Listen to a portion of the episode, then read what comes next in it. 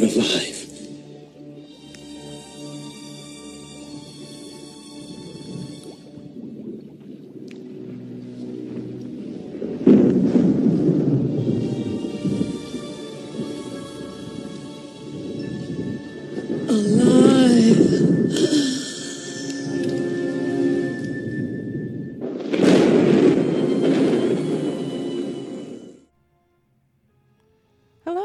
Welcome to the Final Girls podcast, where we explore the intersections of horror film and feminism.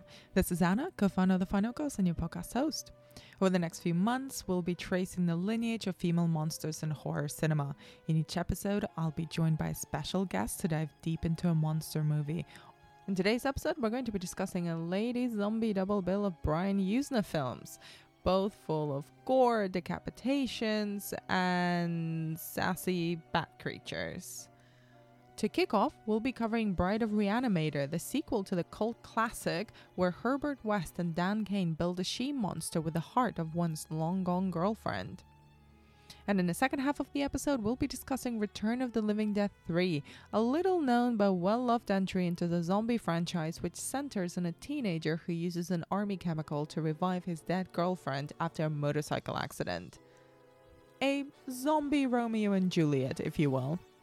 I'm joined in this episode by friend of the Final Girls and podcaster extraordinaire Becky Darke to discuss both of the films in detail. And as per usual, if you're spoiler phobic, we will be giving away the films from pretty much the beginning of the episode. So without further ado, let's get our zombie on. Becky, welcome back to the podcast. Well, the last time we chatted, it was about the terrifying Zoom horror host, but yeah, it's nice to be back on the kind of the mainstream, as it were, and talking about female monsters. I know, and as you mentioned our chat about a host, I literally tried to remember when that was and I couldn't because my brain has melted. Oh yeah, yes, no, mine is, I'm pretty sure my brain is literally sweating along with my eyebrow, my balls, like my eyebrows, my eyeball, like everything. Eyebrows, eyeballs, brain. If I manage to string more than one sentence together for this, it will be nothing short of a miracle. It is hot, lady. So let's dive straight into our lady zombie double bill. Yes. So let's start with the Bride of Re-Animator. Herbert West is not just your ordinary doctor. Others dare not dream what we are about to do. He intends to make medical history. This is no longer about just reanimating the dead. With the help of Daniel Cain. It's never going to work. It's going to be uncontrollably spastic. And a few select friends. West took my body, but he cannot take my mind. He's about to bring his dream to life. And God created woman. Someone old. What's dead is dead. Someone new. It is some kind of joke, right, Matt? How dare you judge my work? Someone borrowed. Who is she? Someone blue. This morbid doodling with human body parts. Is this what it's all about? Something so shocking. It must be true.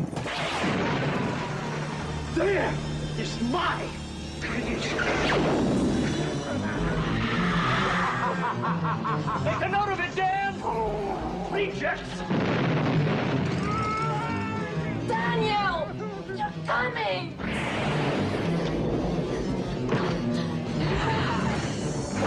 You made me! I made you! Forget it, Dan. She's just an assembly of dead tissue. H.P. Lovecraft's Bride of Re-Animator. Are we having fun yet? Had you seen this film before? I had, yeah. I'd seen both of the films that we're going to chat about because I am a big Stuart Gordon and Brian Yuzna fan. So I love this kind of era of sort of extreme body horror, 80s, like, high kind of like high stylized but like amazing effects led, super gory, oozy. Yeah, I mean, it's very, very much my jam. So yeah, I'm a big fan of both of these films, actually. Excellent. So let's put this into context of the Re-Animator film series. What do you think of it, first of all, kind of as a sequel, as a direct sequel to the first Re-Animator, which was directed by Stuart Gordon, and this one, in turn, is directed by Brian Yuzna? Mm-hmm. I personally think it works really well as a sequel. So, huge fan of Re-Animator, directed by Stuart Gordon, the late great. And Bride of Re-Animator comes in, it's like 8 months after, so it really is one of these films that picks up where the previous film left off. So you get the Miskatonic massacre that happens in the first film, and the dean and his daughter, you know, getting killed, and all of the other kind of casualties and all of the chaos that ensues. And then we basically pick up with Herbert and Dan 8 months later, and they are in the midst of a Peruvian civil war, where they have kind of fled and are now kind of using that situation of the casualties of war for Herbert to kind of progress his research and his experiments into, you know, reanimation. So yeah, for me, you know, as the film goes on, and we kind of follow the guys as they go back.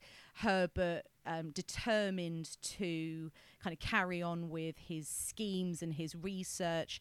Dan becoming more reluctant. You know, he's already lost like the love of his life, but Herbert really kind of uses that manipulatively to bring Dan back into it and to make sure that he continues to kind of assist and lend his expertise to the experiments. And yeah, I think sequel wise it carries on very nicely, and in terms of like the story, but then it also takes a step up in some of the effects and the way that the bodies are kind of used, and Herbert's kind of like the rejects that they call them, and the way that he's kind of becoming slightly more like more unhinged, more kind of playful with stuff. Yeah, what do you think? I came to the Re-Animator series late, but I am a big fan of Lovecraft, and I really enjoy the series. I'm as you are. I'm a fan of that particular Brian Yuzna, Stuart Gordon brand of body horror, and which is kind of in a time capsule state as well, kind of in the 80s, 90s, and Stuart Gordon in particular kind of is always has a series of Lovecraft adaptations under his belt. Not all of them massively successful in my opinion, but I just love that they kind of create images and creatures that are just mad looking and kind of nightmarish, but also realistic to a degree, but also kind of comical. Like, they're never scary. The ideas behind the films I find scary, but the effects themselves are kind of fun. You know, they're kind of fun type of gore that I think is quite unique to them as filmmakers. And it's very take it or leave it. You're either into it or you're not. Kind of, it's not the sort of, might not be for everyone. This is the sort of stuff that if my parents caught me watching by myself in my room, they'd be like, where did we go wrong? Which did happen. Really? Which film? Oh, it was probably Return of the Living Dead 3, to be honest. Probably. Amazing. I wanted to pick up on something really interesting that you mentioned, which is kind of how do you think this relationship between Dan and Herbert evolves in this film? Because I find their dynamic really interesting.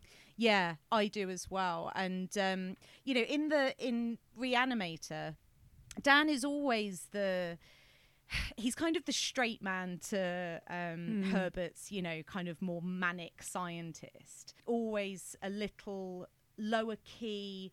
He's the kind of, you know, he's the romantic one involved with Meg, the dean's daughter, and he's just a little more kind of, I don't know, treading the straight and narrow, I suppose. Whereas Herbert is, you know, this manic creature who is very...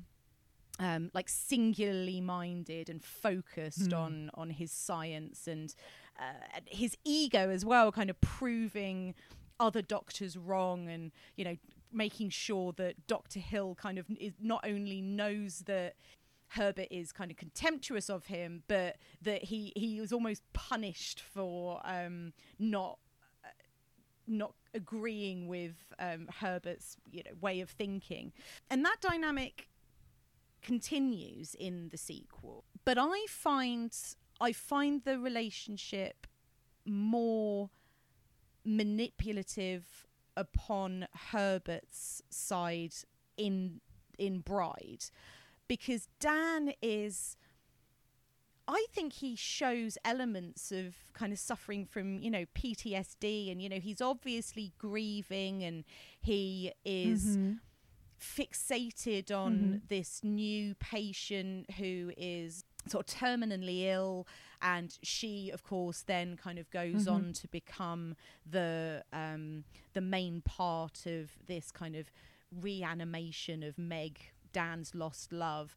And really Herbert uses not only their friendship and their bond, but the feelings that he knows that Dan had for Meg and his kind of ongoing grief for her to really make sure that he doesn't really have a way out. Every single time Dan tries to throw his hands up and say, like, I'm not interested in this, you know, you're mad, you're going too far, I'm out of here, Herbert kind of pulls him back. And there is, I think, you know, we talk about Herbert being very single-minded and focused about the science, and I think that is a big part of it. But I also think that he literally doesn't really have anybody else. If Dan were to leave, I don't think it's solely that Herbert would find the science difficult to do on his own. I think it's that he would, you know, he'd miss him. Like, he would be literally kind of on his own, surrounded by these bizarre creations. And I wonder if there is a part of, I talked about, you know, this idea of him becoming more unhinged and becoming more kind of experimental in terms of the creatures that he's bringing back to life.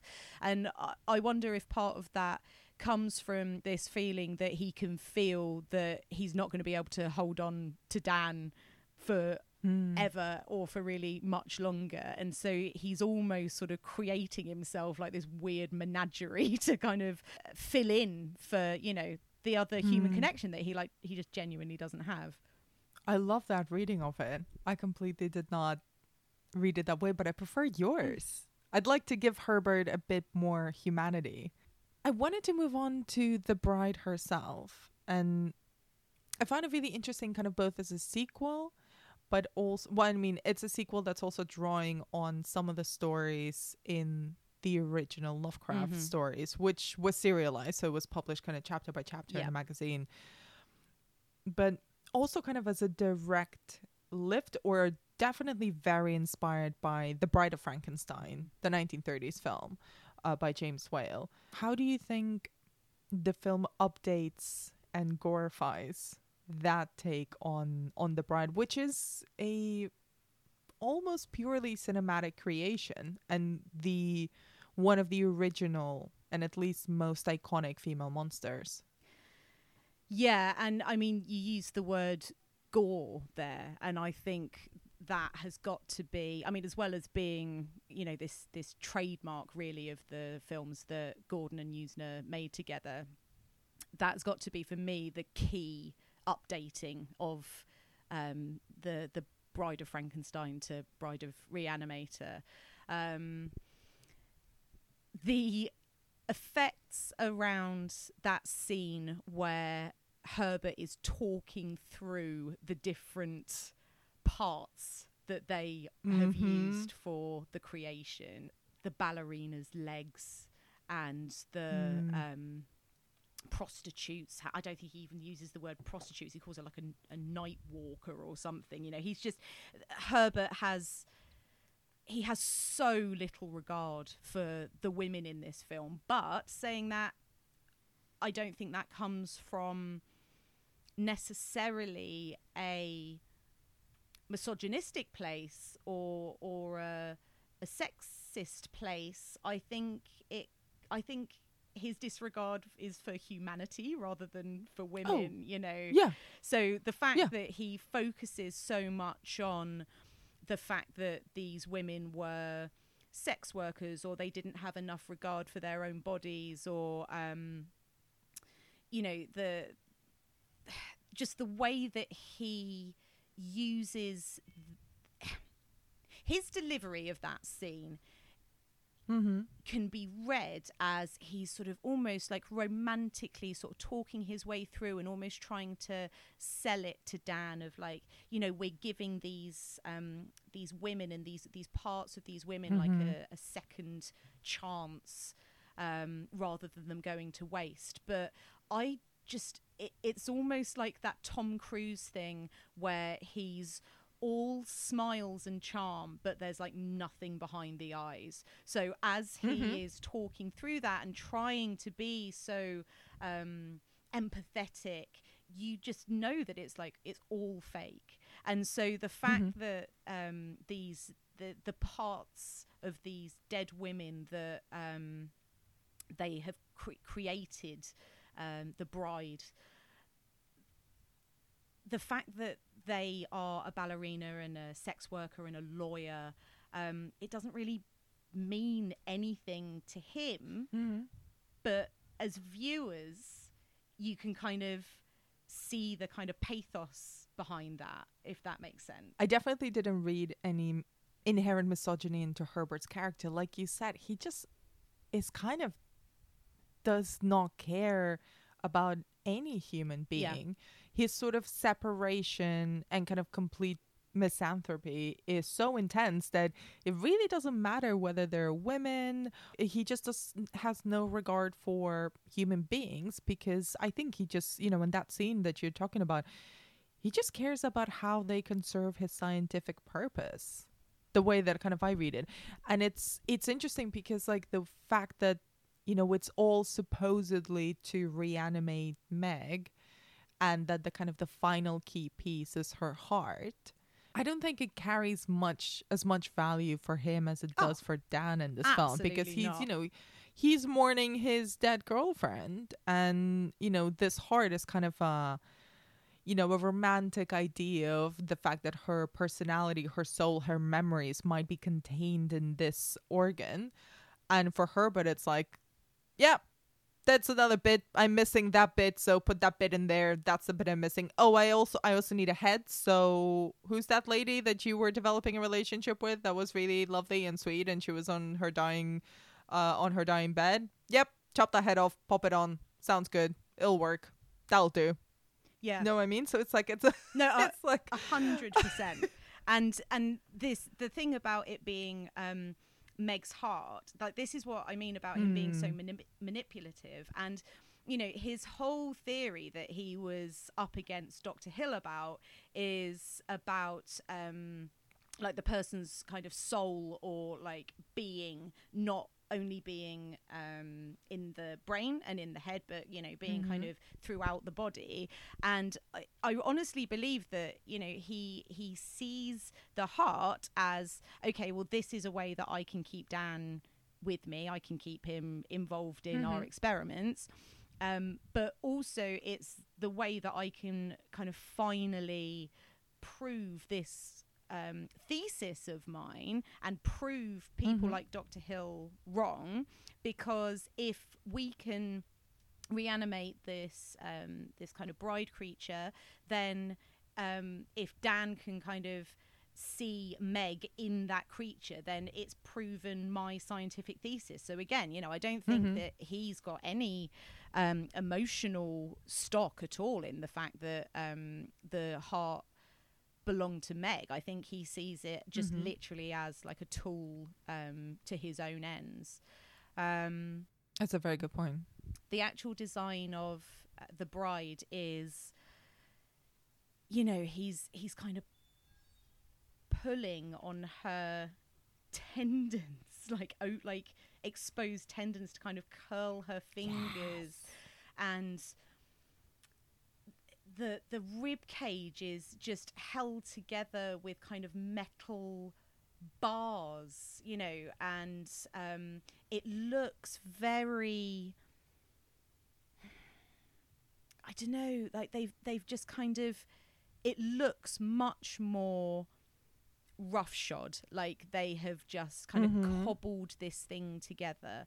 Whereas back with Bride of Frankenstein, there is still that air of, even though she's got some exposed stitches and things, there's still really that air of glamour to her. And even today, you know, around Halloween, the Bride of Frankenstein is definitely one of those Halloween costumes that that women may gravitate towards, because it's kind of an authentic, like, horror character, and so iconic, but also it means that you don't have to necessarily, like, look super scary or gross, whereas Bride of Re-Animator really leans into that grossness and the extremity of really kind of what this process would be like. Yes. I think I love the design of her, because she looks like, exactly like you said, like an actually reanimated being that's made out of different corpses that don't exactly fit together.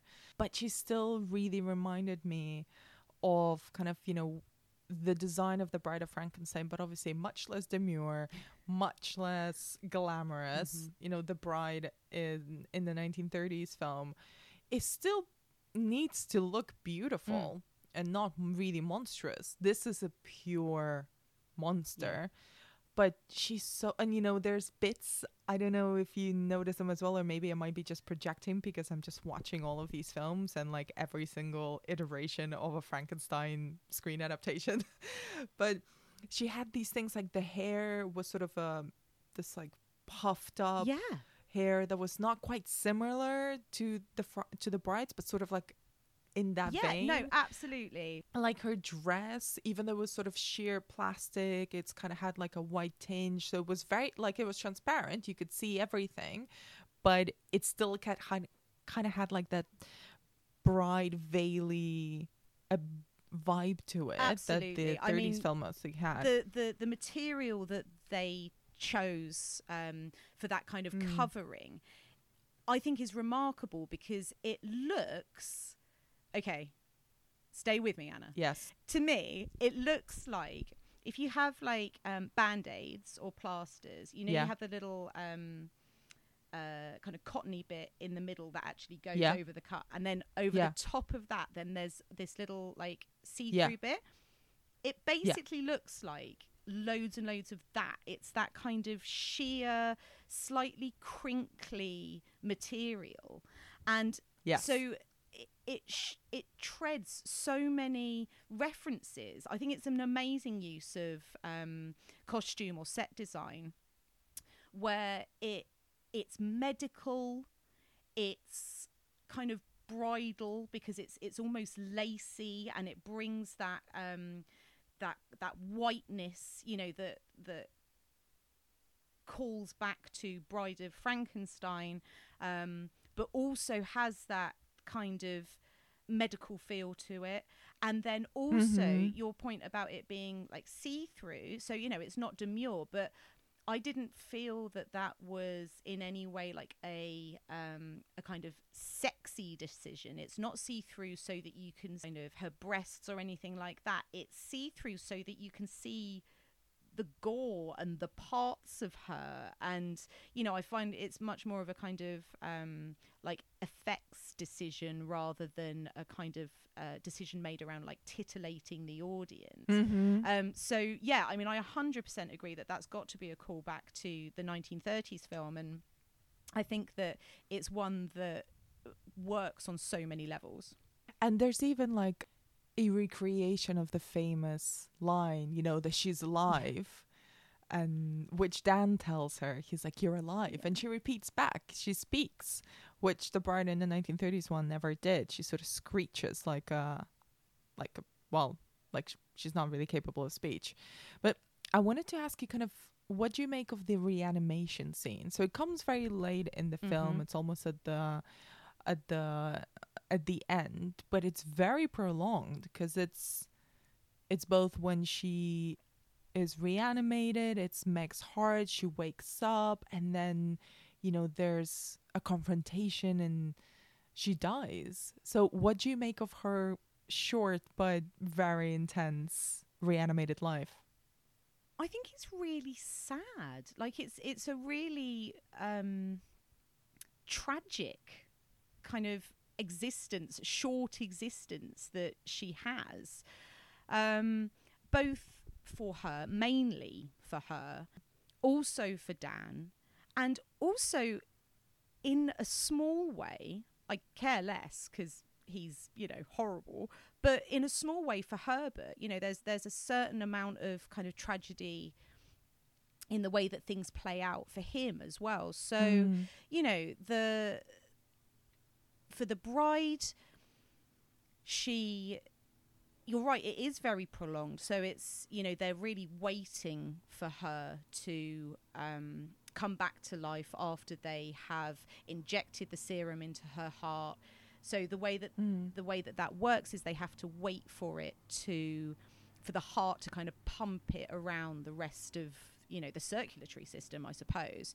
So they are waiting. And Herbert, in fact, has to go up and, you know, deal with what's going on upstairs while Dan stays with her and basically watches her come to life. And so he is the first person that she sees. And I don't know how you feel about this, and I'd be really interested to hear what you think, Anna, about whether you think that Meg does kind of come back into the body, because I don't personally feel that that's ever fully established, but either way she comes back to life, she sees Dan, there's an obvious connection there. She is very afraid and confused and kind of disoriented and leaning very much on Dan and looking to him for guidance, for explanation, which he can't give a lot of. And then he kind of takes her up to show her to Herbert. And you get this really interesting exchange where she is afraid of him and clinging to Dan for kind of safety and comfort. And you get this look that kind of flashes across Herbert's face where he says, like, I made you. And he's almost, I don't know, insulted or disappointed or sad about the fact that she doesn't feel any kind of connection to him, and in fact is like pretty much kind of recoiling from him.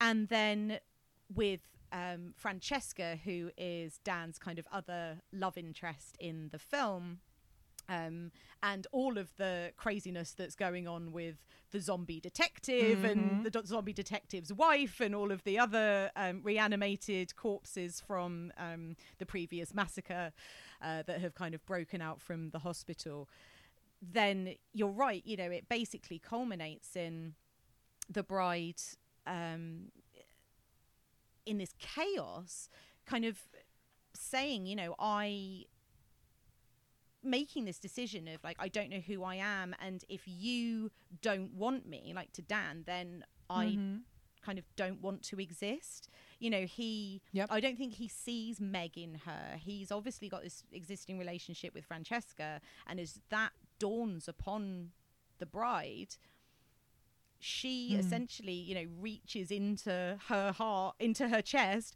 and pulls her heart out. Like, I mean, it's a bit of a heavy-handed metaphor, but I mean, it's very emo. Yeah, oh. I so love it. It's so dramatic. It's like, fine, well, if you don't want me, then fine. Well, I don't just even want to. Just rip my heart out. Take my heart.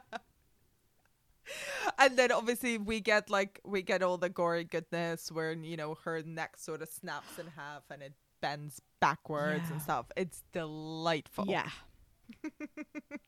Just coming back to this point about Meg, what do you read into it, Anna? Do you think that because they've used Meg's heart, there is an element of Meg in the bride? I actually like the fact that we don't get a definitive answer because I think that's kind of the point. I think it's kind of the point that we need to question it, because the idea is not whether they're able to reanimate Meg and, you know, return Meg's soul, because that then becomes almost a spiritual question as opposed to a scientific question.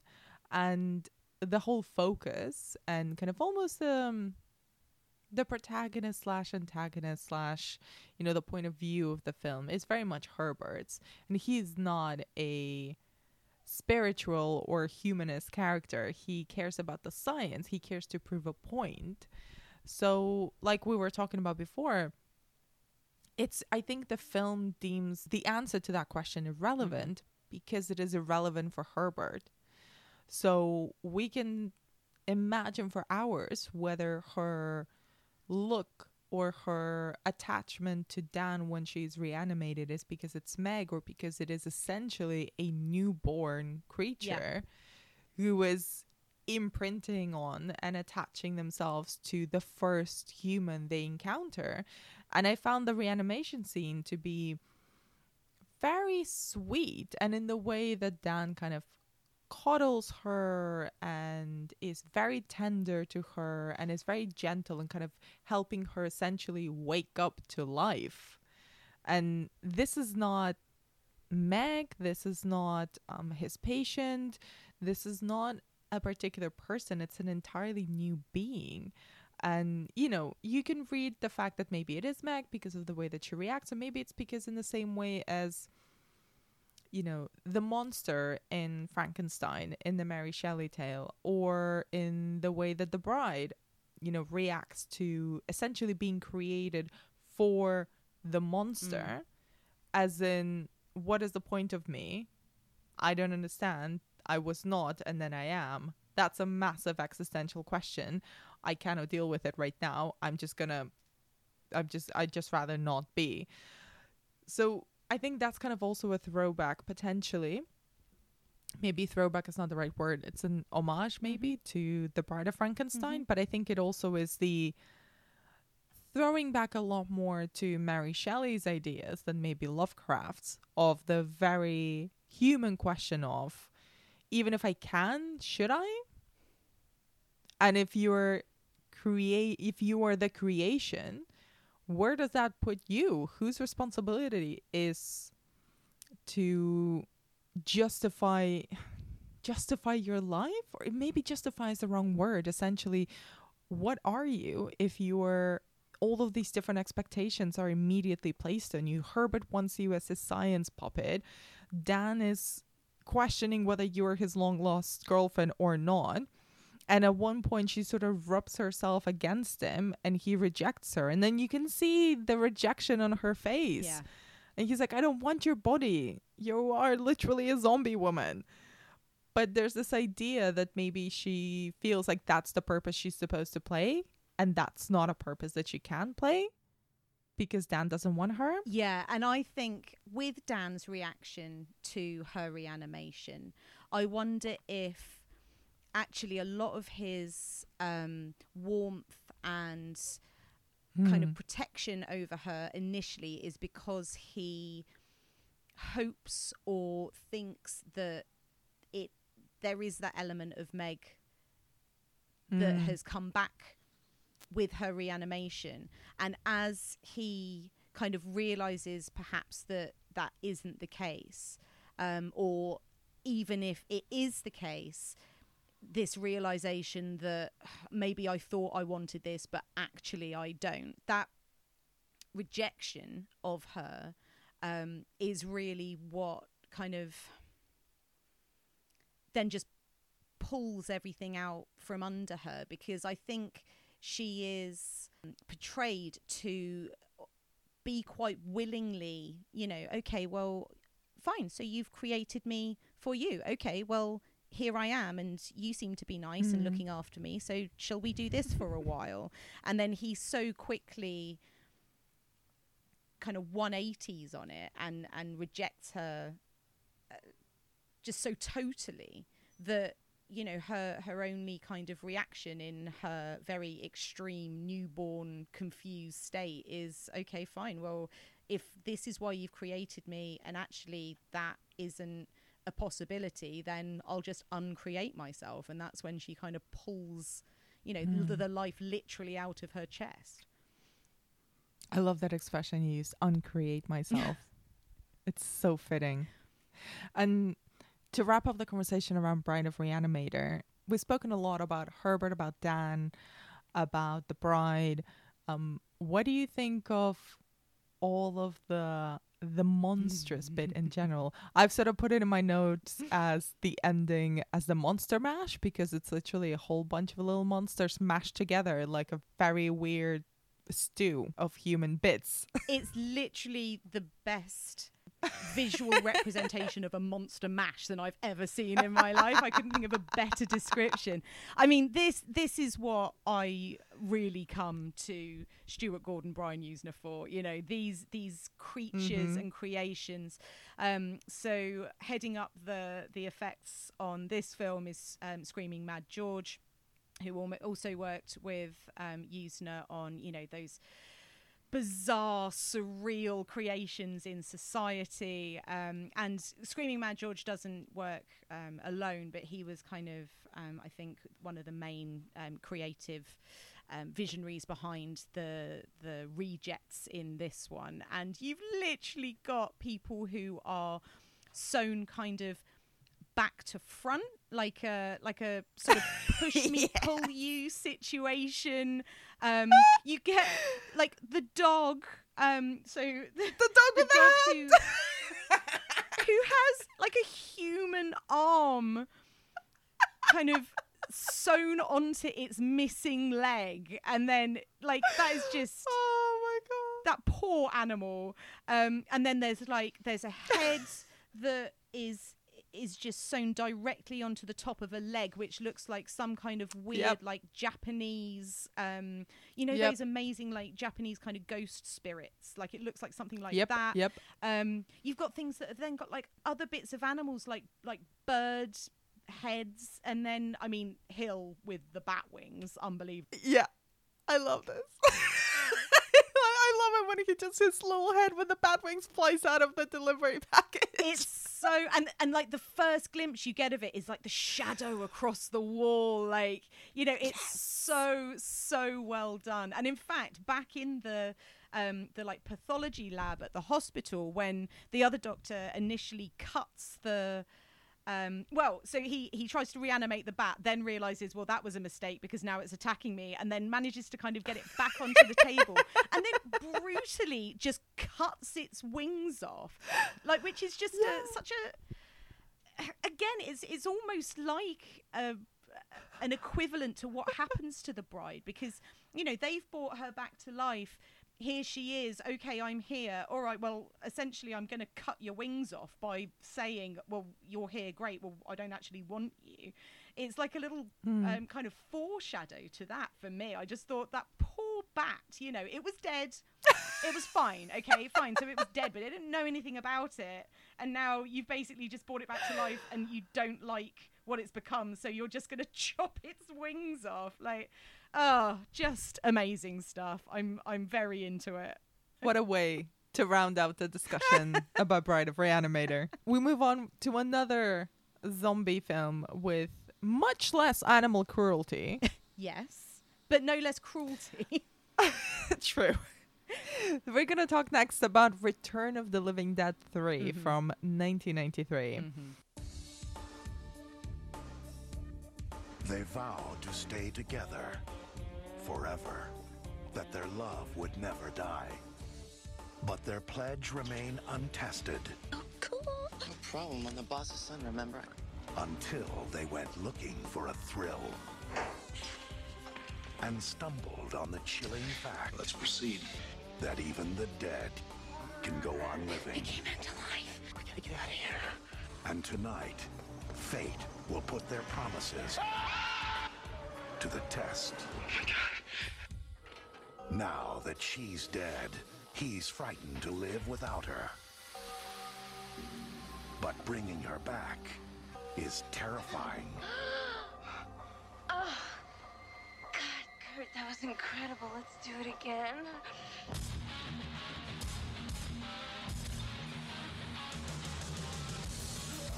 Contain it, damn it! Seal it off now! Is that what I'm gonna become? These poor dead bastards crave brains. She bit me dead. She gave you something bad. I feel so hungry. Never find you down here. What have you done? If she attacks him, he becomes like her. I just get a little confused sometimes.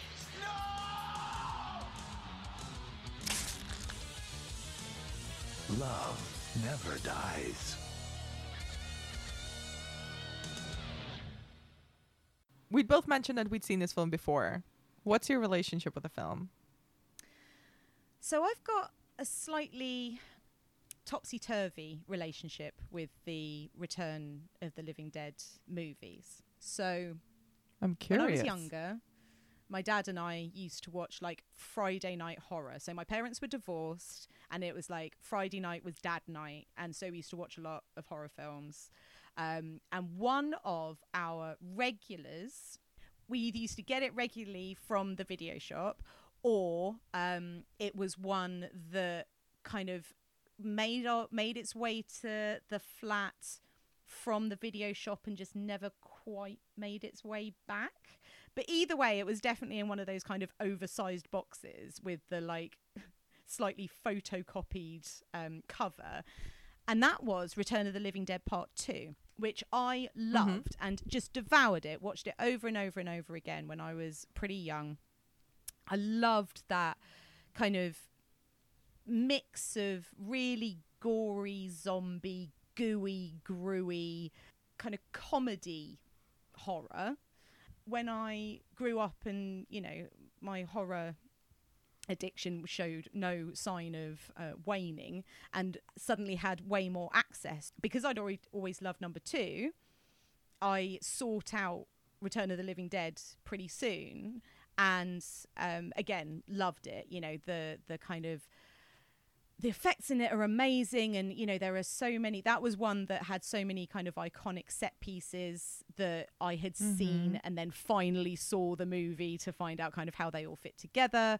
I loved, you know, the fashion and the music and that the whole aesthetic of the Return of the Living Dead movies is very much my jam.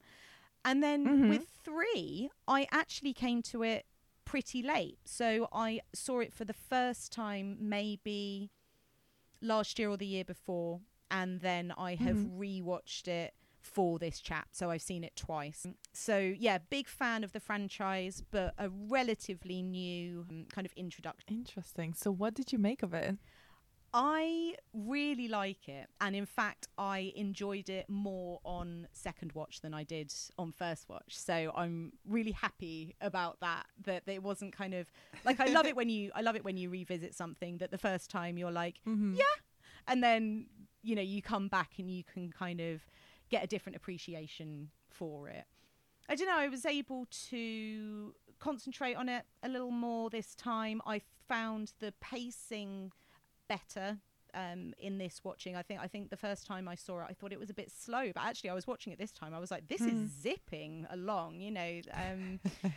So yeah, I like it a lot. And the lead character of Julie, who it really kind of revolves around, and her transformation, her death, and her being brought back to life, and the kind of zombie transformation, I think works really well. I like it. How about you? Well, we've spoken about this before. I have a weird relationship with this film where I didn't actually know it was a film when I first saw it. Well, it actually, I mean, I'm piecing together memories now. Yeah. So I didn't actually know it was a film because I saw it when I was a teenager. The first kind of time I remember seeing these images was in the very early days of YouTube, which I was, you know, a massive fan of, you know, way back when, you know, there was like web series with emo kids crying to the camera. That was very much my shit. And there was a lot of kind of fan-made videos for music. And I was really into this band called Jack Off Jill as a teenager. Amazing. And, you know, it's like, it's very kind of gothy music. And I was listening to it through videos on YouTube, and I found this one montage of what I then later on, years later, realized was a montage basically taking all the Julie scenes from Return of the Living Dead 3 and putting them to this really gothy punk music that I was into. I was like, wow, this is a great video. It was not. But then I realized that actually when I did seek out the film and I watched it, I'd realized that I'd actually seen it before. It was probably one of my earliest horror films that I'd seen that my cousin showed me when I was maybe like 9. Because he used to show me a lot of his sort of horror VHSs. I remember very vividly being shown Nightmare on Elm Street 1 and 2. But then I remembered watching quite a lot of sort of zombie ones, and they're all mishmashed together, monster mashed together in my memories. But I definitely remember again kind of the image of Julie. Yeah. It was one of those films that in my head I had almost made up until Michael Blythe programmed it for his series at the BFI, and I was like, no fucking way is this going to be screened on the NFT screens, and wait, this is a real ass movie. I can't believe I'm going to get to see it. And how much of this did I make up? This isn't a Jack Off Jill music video. And secondly, this isn't like some weird 9-year-old fever dream of mine. What? I love it. Exactly. Can you imagine my absolute joy at sitting in NFT 2? I remember where I was sitting in NFT 2. Front row, being like, I didn't imagine this. Oh. There's nothing wrong with me. I love it so much. I did seek out the original Jack of Jill mix, which I sent to you. Yeah, you sent it through to me. I know. A joy. Holds up. It was one of those random questions where we were like chatting about the film, and then you kind of, like, the next message I got was, do you know Jack Off Jill? And I was like, wow, I mean, I can kind of see the themes here, but that really went off on a tangent quickly. And then I was like, oh, no, wait, no, she knows something. What is this? What has she sent me? What a joy. This is what being friends with me is like. You'll just get random messages in the middle of the day like, are you familiar with the early noughties punk band Jack Off Jill? Let me talk to you about this random subject. The answer will likely be yes, and honestly, you know, these are the reasons I love you so dearly, Anna. Come on. Oh my god. But going back to the film, one of the things that I find curious about this film is that it's pretty much like a zombie Romeo and Juliet, except for it's interesting that for a change, it's actually the girl that's the kind of from the wrong side of the tracks. And it's sort of a rich, polite boy who's madly in love with her and kind of ready to give everything away. Yeah. So what do you make of Julie and Curtis as kind of our lead characters in this? Well, again, I think this is stuff that has kind of, like, I'm glad that I gave it a second watch because... and you can tell me as I kind of talk about it if you think I'm just it's like, no, Becky, rein it in. You're seriously overthinking this. But so I would never do that. So I love Julie. I'm a really big fan, and I love the way the film presents her as like this quite troubled, in some ways, this sort of troubled teen.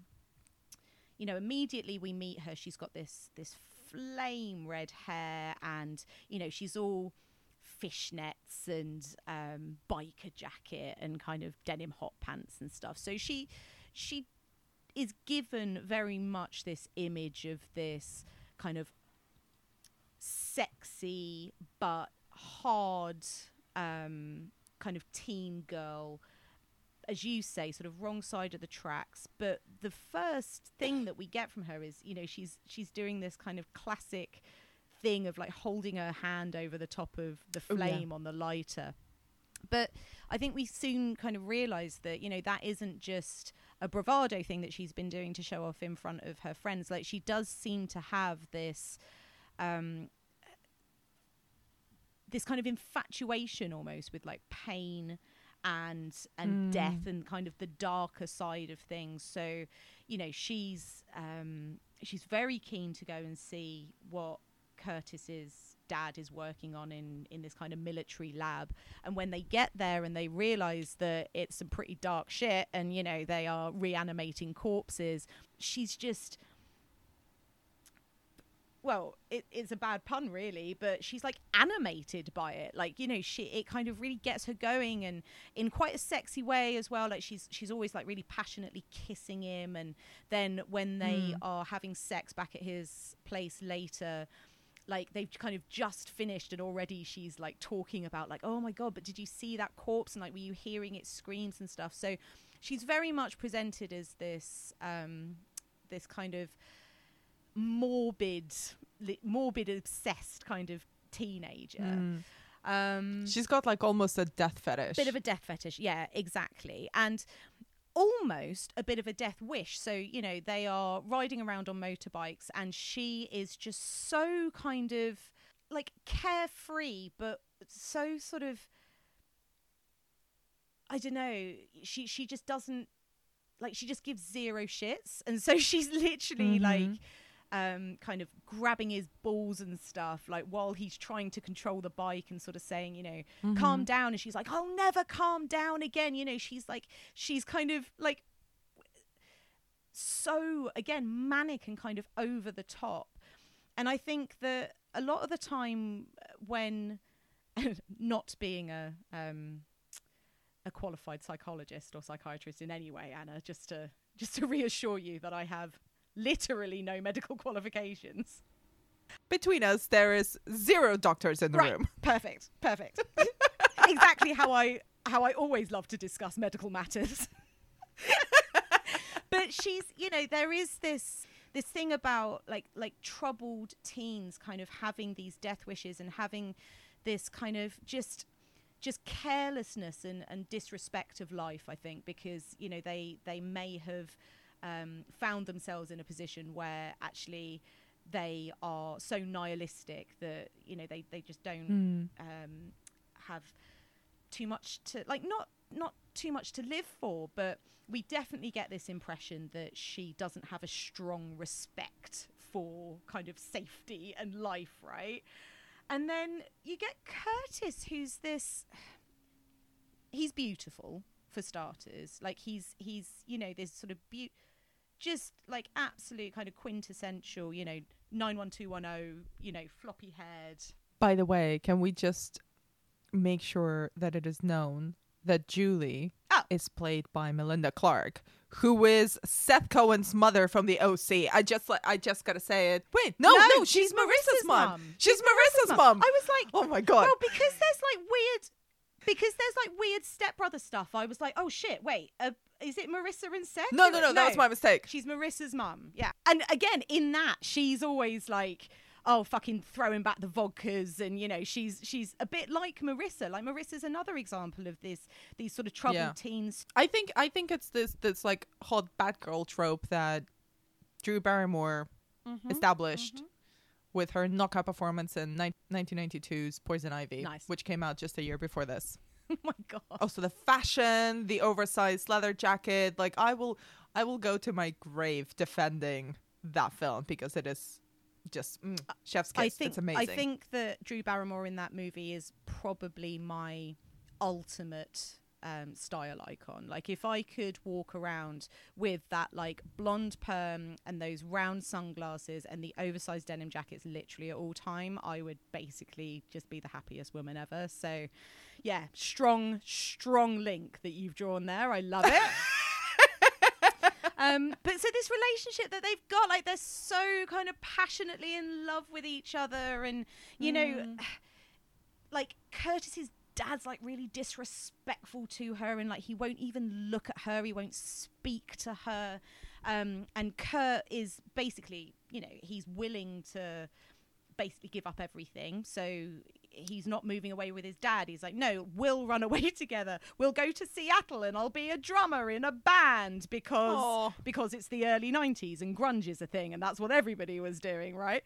Sweet summer child. What I found interesting on this viewing, and what I find a little bit unsettling, is that as the film goes on, the way that he speaks to her and the sorts of phrases that he uses are, like, I found made me feel like really uneasy. So he sort of says things to her like, you know, she's sort of pleading to him to let her go, you know, to let her sort of die.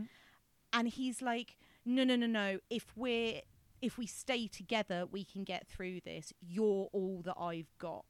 And he's essentially sort of made this choice because he was unwilling to let her go, and this sort of incredible choice, like over her body, she was dead and he's chosen to bring her back, and she is now having to live with the consequences of this choice that he's kind of made about her without her. There was just points about it throughout the film where he will say stuff to her like, you know, he then calls her disgusting and then goes back and he's like, oh, I'm sorry, like I didn't mean it, I just want you to be the way you were. And I don't know, there's just like this kind of possessiveness and almost this like emotionally abusive way that he speaks to her so that he can, I don't know, kind of get what he wants. I feel like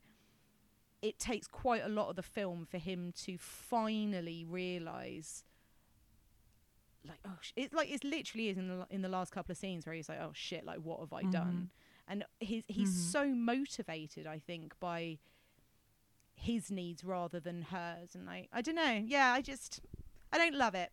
I think you're very right in the fact that he does make this choice for both of them, and then he controls and is also then disgusted by the reanimated version of Julie, especially as, you know, and I really want to discuss kind of her transformation because he reanimates her minutes after she dies. So she looks exactly the same. She's had no time to sort of, you know, be dead, decompose. Yeah. And, you know, they establish it pretty early on in the film that kind of that's how the best zombies are made. You know, the quicker and the less damaged the body is, the kind of the more they retain of their personality, their cognitive abilities, their motor skills, all of that. Like they're just better zombies. Especially if you're trying to turn them into bioweapons, you know, that's what you want. Yeah. Yeah. But she, you know, she's not human, and he kind of does not get it. He's also, you know, again, overthinking central, but he's also projecting a lot of his own mummy issues onto Julie. Yeah. So he's not been able to let go or deal with his mother's death. So he's like, I cannot lose another important woman in my life. So it's up until the point where he actually understands the consequences of that and how important it is for him to let go that he sort of finds peace. But it has to be forced, and it has to be forced through Julie going through a lot of pain. Yeah. And I think that kind of brings us to the conversation of, what do you think of Julie as a zombie? I find the use of kind of self-harm and her kind of causing herself pain really, really fascinating. This idea that she is not only like struggling with like numbness, but also that she has to kind of distract herself from this like zombie hunger.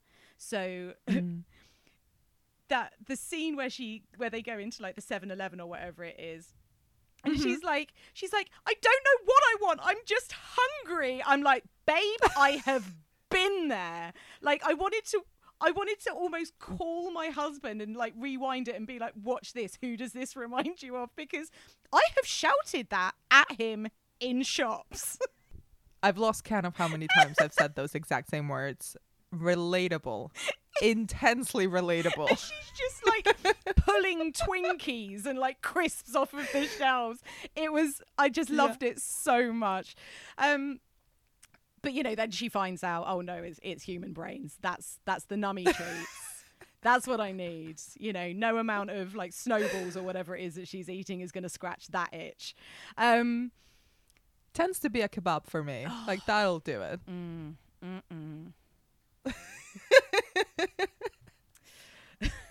Maybe like a Five Guys like cheese, like drippy cheeseburger, double burger, and a milkshake. Yes. Like, that's sometimes pickles. Like, that's anyway. Sorry, I went to my happy place then for a moment. Although I'm currently so hot, I don't think I'm ever going to be hungry again. So there is that. She starts to quite early on, sort of in her zombie state, she has these pins on her incredible leather jacket. She's like pushing them into her skin, and she finds that this brings her this relief from the kind of gnawing hunger that she's got. And as the film and her transformation kind of progresses, she needs to step this up. So she is pushing pieces of glass like through her whole hand, and then when it comes to the point which she's kind of admitted to him, she's like, I'm never going to be the way that I used to. Like, I'm changed. I don't feel that way anymore, which sounds like a breakup, but obviously she's talking about, I don't feel human anymore. Like, I'm never, ever going to feel that way again. And she kind of locks herself in this boiler room, and we view this this incredible kind of self, like, flagellation, I guess, but just kind of she transforms herself, and it's so, so different from any other zombie transformation that I've seen, where, you know, you'll have a dead body and then maybe their eyes will open and they'll be a bit milky, and then as the film kind of, or the show continues, you know, they start to decompose, and you see the degradation through the kind of natural processes of death. With this, she has kind of discovered that causing herself this kind of physical pain with like spikes and chains, and, you know, really the kind of a lot of visual motifs of like rock music and kind of punk music and like biker gangs and stuff. By transforming herself, she's managed to kind of regain control, an element of control over her body. And so when she then emerges and we kind of pan up her body, she's got, you know, these cuts on her legs, and she's got like that rock kind of on a rope like through her hand, and she's threaded a chain through her neck almost as a choker, and she's got spikes through her breasts and through her cheeks, and it's so extreme. But there's something like, I think because we get this glimpse of Julie at the beginning of the film where, you know, that is kind of a personality trait that she's got to a certain extent. The film kind of earns it. And so by the time, you know, she emerges as this crazy, spiky creature, it almost feels to me like she has taken some of that kind of control over her physicality back. I love that point that you're making. She is, because she's not in control of her hunger, that's like hunger for brains and flesh. And because also she was, you know, reanimated and is now forced into this new state of being outside of her control, this extreme self-harm, this extreme body modification is both a taking back of control and it's a way of, you know, keeping her hunger at bay. Because one of the really tragic bits of this, of, you know, our protagonist being a zombie who is cognizant, is the idea that she knows that she doesn't want to hurt people. She doesn't want to eat anyone, but she also recognizes and feels pain and this intense, overwhelming hunger at all times. And being constantly in physical pain distracts her from the hunger. It's a really weird scene. Like, we watched it again for this episode. It's both very tragic and sort of filmed in a kind of titillating way, where, you know, she's sort of slinking out and, you know, her breasts are out and she's ripped her tights, and it's the way that she moves is very eroticized. Yes, it is. Which is very fucking weird. And the camera angles as well, like it literally comes in like at her legs and kind of pans up the cuts that she's made in like her, and it's specifically like the insides of her thighs. So it kind of comes up like that area of her body, up her torso where she's kind of torn open her clothes, and then, as you say, like to her breasts and stuff. She's moving in this like animalistic way, but not in a scary zombie way, in a like almost like a sort of exotic dance. Yeah. And there's this scene where she essentially eliminates this gang. You know, I don't think we have time to go into the problematics of those characters, but mate, the race relations in this film is bad. Like, not only the Mexican gang, but also the use of Riverman, and the fact that his only role in this film is like classic black character sacrifice, just sacrifices himself so that the white characters can get away. It is it's really bad. It's not great. Like, don't go into Return of the Living Dead 3 for any good or profound or even mildly appropriate takes on race or race relations in the States or anywhere. It's bad. It's very bad. Yeah. But some of the gang members, particularly their leader, kind of really go up to her and are like, ooh, you know, we're gonna take you into that little boiler room in the tunnels. He literally says something like, he sort of looks her up and down and he says something like, "Kinky, you look like my kind of bitch," and then like literally kind of drags her into the boiler room. I mean, she does literally kill him seconds after. It's wonderful, because not only does she just kind of kill him, Anna, she pulls his head kind of off and up out of his body, so it's just kind of dangling off of his spine out like the top of his body. Like, if you're gonna get revenge on somebody who is sleazing on you in a boiler room, that's the way to do it. I mean, it's a very specific scenario, but yes, 100%. And also, this is, you know, we haven't mentioned this, is also Brian Yuzna film, and Brian Yuzna loves his neck effects. He just loves extending and ripping apart creatures' necks. Doesn't he though? He does. He does in Bride of Re-Animator. And in Society as well. Like, there's so much well, I mean, not just necks, there's stretchy everything in Society, but yeah, I mean, you know, once you've realized that you can do something well, you just keep doing it. The lesson of both of these films. To wrap up our conversation about both of them, it's interesting that they're both made by the same person. How do you think they make use of the female monster? I think they both in slightly different ways, but in a lot of similar ways. They make excellent use of the kind of melancholia that can come along with the female monster. So in the end, the only way in both of these films that the monster can regain her agency and any kind of control over her afterlife. I was going to say any control over her life, but nope.